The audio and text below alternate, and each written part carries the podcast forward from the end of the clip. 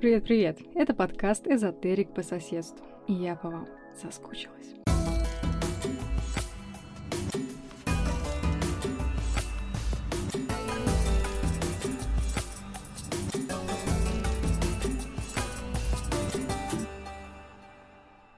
Последний выпуск подкаста вышел 13 февраля. И, честно говоря, на фоне внешних событий моя подкастовая чакра просто схлопнулась. Однако это не помешало подкасту продолжать набирать аудиторию, а вам, слушателям, присылать мне отклики в соцсетях, за что вам огромное спасибо. Как я писала в своем телеграм-канале недавно, рассказчиком меня делает не то, что я пишу или вещаю что-либо. Рассказчиком меня делаете вы, когда читаете, слушаете, пропускаете через себя то, что я отдаю в мир. Итак, в прошлый раз мы остановились на рассказе о докторе Элизабет Кюблер-Росс, авторе популярной концепции о стадиях проживания горя. Тот выпуск открывал второй сезон подкаста и задавал такую историческую нотку, ведь впереди у меня было запланировано несколько классных цельных выпусков об оккультном в разрезе исторических событий. Пожалуй, пришло время воплотить задуманное, но сегодня в качестве такой легкой раскачки, разминки после долгого перерыва разберем самый-самый частый вопрос о магии, который люди продолжают задавать каждый день. И я уверена, еще будут задавать много-много раз. Погнали! Это довольно интересный феномен. Многие сферы, которые раньше не были широко распространены и известны на территории России, сейчас становятся популярными. И это пусть и медленно, но повышает общий уровень знаний и влияет на образ мышления людей. Популярная психология, вопросы экологии, разумного потребления, сортировки мусора, вопросы школьного образования, экологичного родительства, бережного отношения к себе и прочее, прочее, но только не эзотерика. Магия, хоть и тысячелетиями остается популярной, почему-то не вырастает из этого хитинового панциря мифов, слухов, легенд и ужасающих заблуждений. Поэтому и сейчас люди продолжают спрашивать. А ведь магия бывает черная и белая, правда? Вероятно, многие из вас, дорогие слушатели, для себя давно нашли ответ, если так, прекрасно. А для тех, кто все еще сомневается, отвечаю.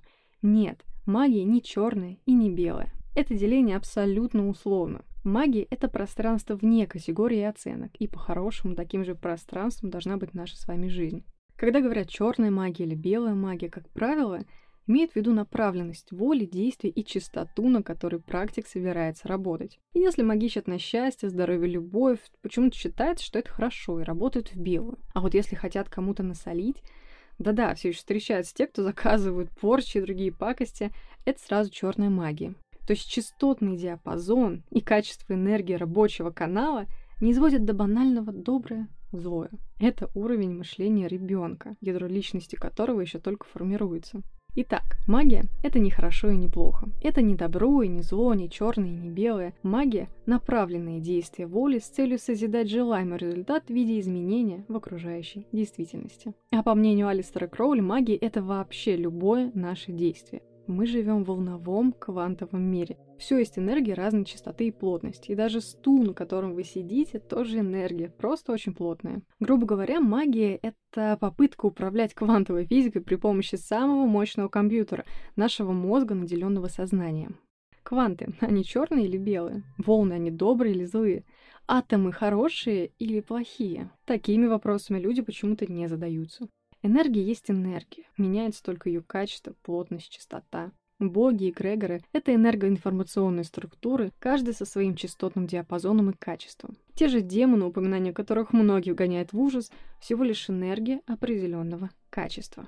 И работа практика — это постоянное путешествие по шкале частотности, постоянное перемещение от низкочастотных энергий к более высоким и обратно, умение воспринимать именно разный диапазон, а не какой-то один условно хороший. Мне вот по юности становилось нехорошо в церквях, и я связывала это со своим магически-языческим путем. А на деле я просто не была способна проводить энергии той частоты, которая наличествует в храмах. Многим нехорошо на кладбище, другим в метро среди толпы людей. И дело не только в духоте и толкучке. А нехорошие, в кавычках, квартиры с их энергетикой. Бывали в таких. Кстати, о кладбищах. Многие считают это местом чисто для пакости. И неудивительно. Это форсирует поп-культуру в кинематографе, книгах, шоу, черное венчание, порчи с прикапыванием фотографии. Но вы могли и не слышать, что кладбище – отличное место для чистки, для обрядов на здоровье, между прочим, на защиту и даже деньги.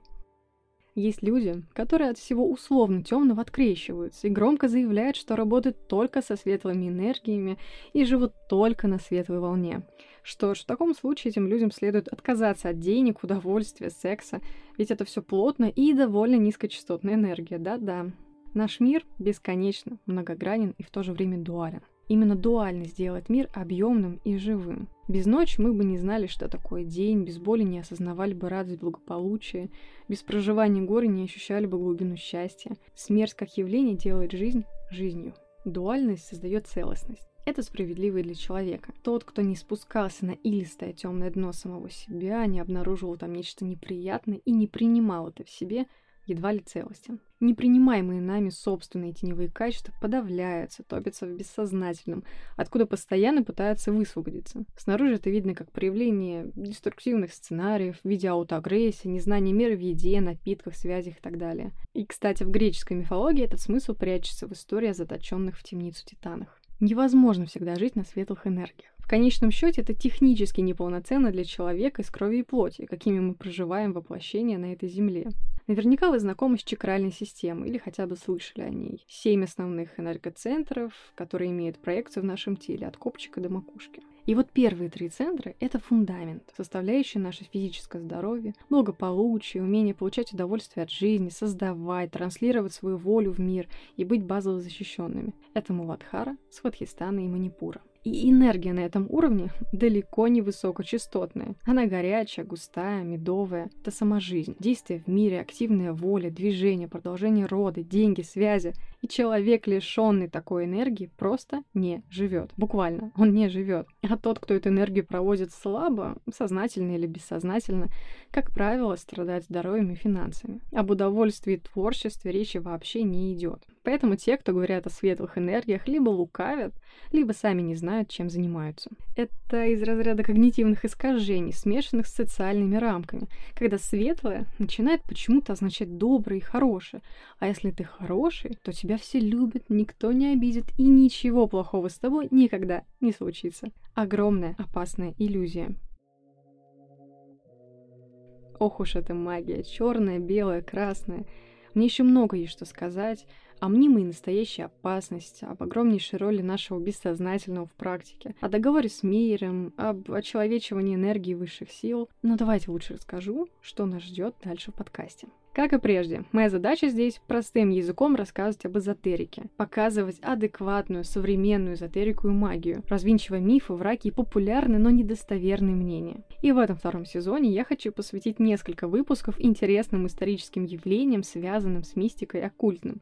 Как минимум, рассказать о роли гадалок на улицах, о телепатии времен СССР и о спиритических забавах Серебряного века. Как вам такой анонс? И несколько слов о телеграм-канале прошлый канал, посвященный именно этому подкасту, прекратил свою деятельность. Но вместе с тем я обзавелась личным каналом, где делюсь эзотерическими разностями. Например, недавно я разбирал «Ходячий замок Халла» на предмет архетипов и арканов Таро. Очень интересно, советую почитать. В общем, там интересно и разнообразно, и анонсы новых выпусков теперь будут выходить именно там. Поэтому призываю вас подписаться на телеграм-канал, ссылка будет в описании этого выпуска. И, конечно, присылайте свои вопросы, мнения, отклики.